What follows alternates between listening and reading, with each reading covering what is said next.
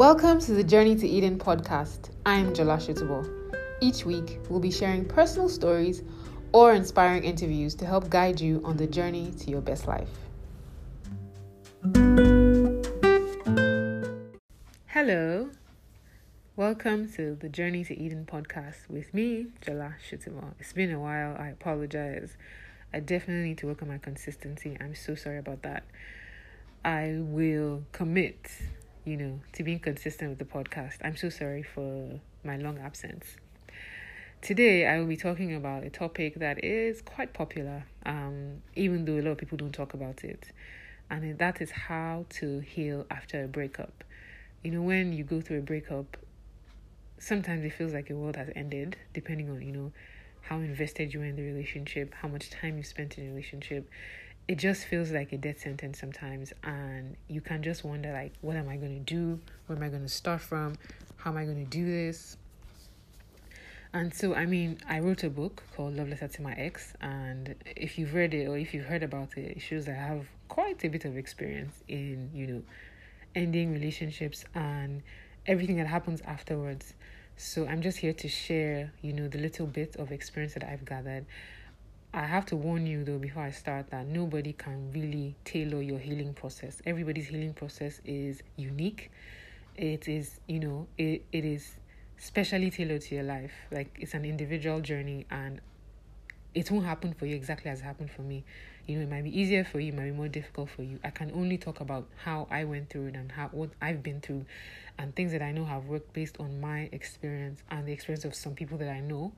But still, you know, it won't happen exactly like this for you, but these tips will help you.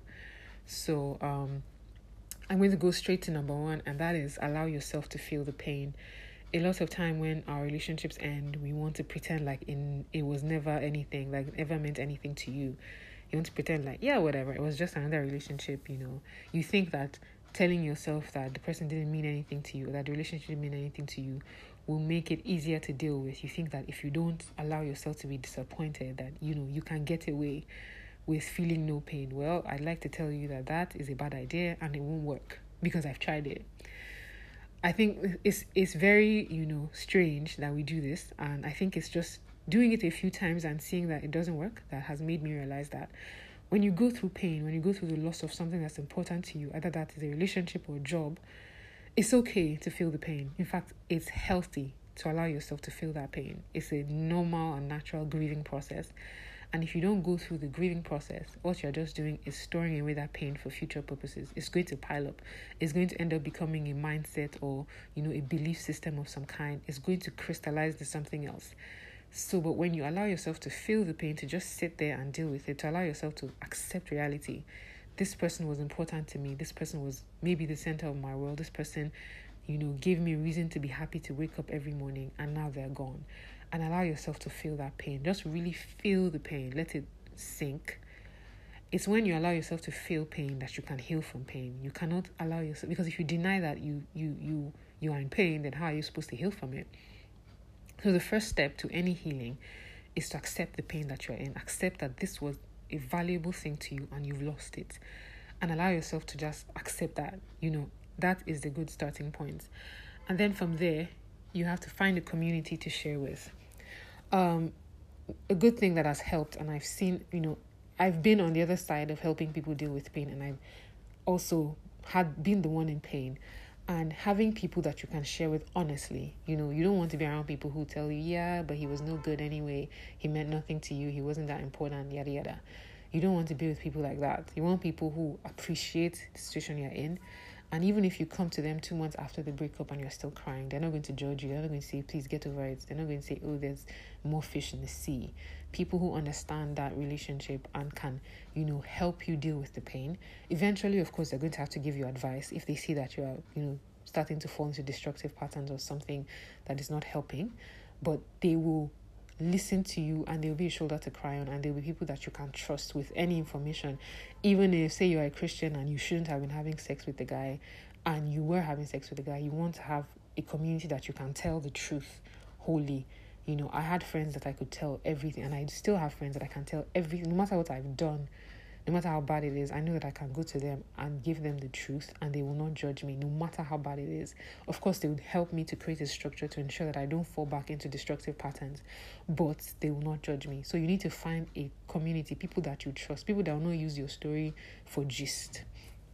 You need to find a community like that and you need to share your story with that community that's what you need to do next because we all need people to help us deal with pain. Nobody should have to deal with pain all by themselves.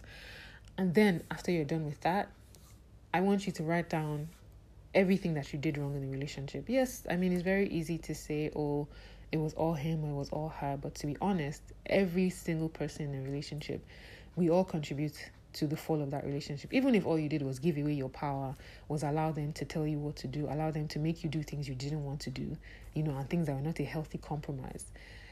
So take time to really think about, you know, and you don't have to do this immediately. Of course, it's going to take time. And just write down your regrets about the relationship, your mistakes, everything that you think went wrong with the relationship. And just promise yourself that you will do better next time. Look, life is full of mistakes and failures. You can't avoid it. In fact, trying to avoid failure is failure in itself. Trying to avoid a mistake, you're already making a mistake.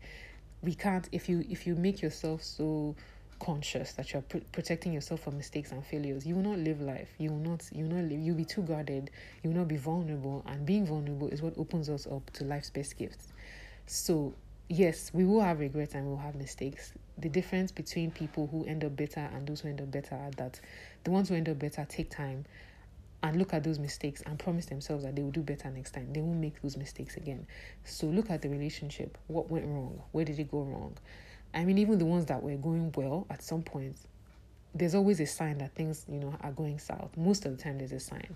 Just tell yourself, what are you going to do better? And I don't mean saying, oh, I'll never love anybody again, I'll never trust anybody again. That's not healthy. I mean, making a healthy resolution that, okay, I am going to do this better next time in my next relationship. Then the next thing you want to do is forgive yourself. Look, I've been, you know, I like I said, I've been on the receiving end of breakups a bunch of times.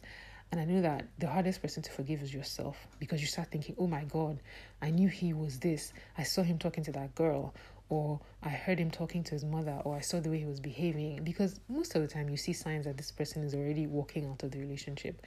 But we don't try to act on it on time. We want to be in denial, we want to pretend that everything is okay. So, the first person you need to forgive, and the most important person you need to forgive, is yourself. Like, really just sit and say, Yes, Jola, you messed up you messed up big time. You should have never let this guy hit you. You should have never stayed after I hit you. You should have never let him make you, you know, do something you didn't want to do. But you are human and you will make mistakes and it's okay. And we're going to move forward from this and we're going to do better. So you need to forgive yourself. Definitely forgive yourself. And finally, you need to give it time.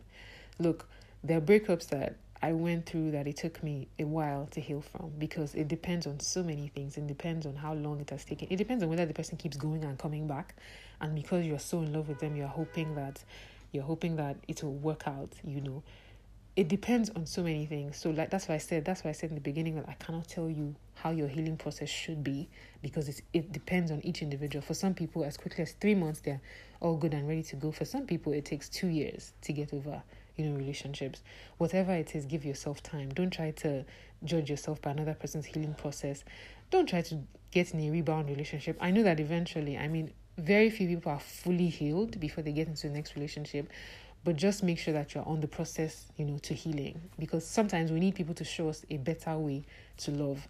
So you might not be all the way there. You know there might still be some signs here and there but the thing is just make sure that you're on the journey to healing before you try to fall in love with somebody else. And no matter how bad you're hurting i can assure you that it gets better. I've been i've been in a place where after somebody broke up with me i just wanted to die. Like i really really wanted to die.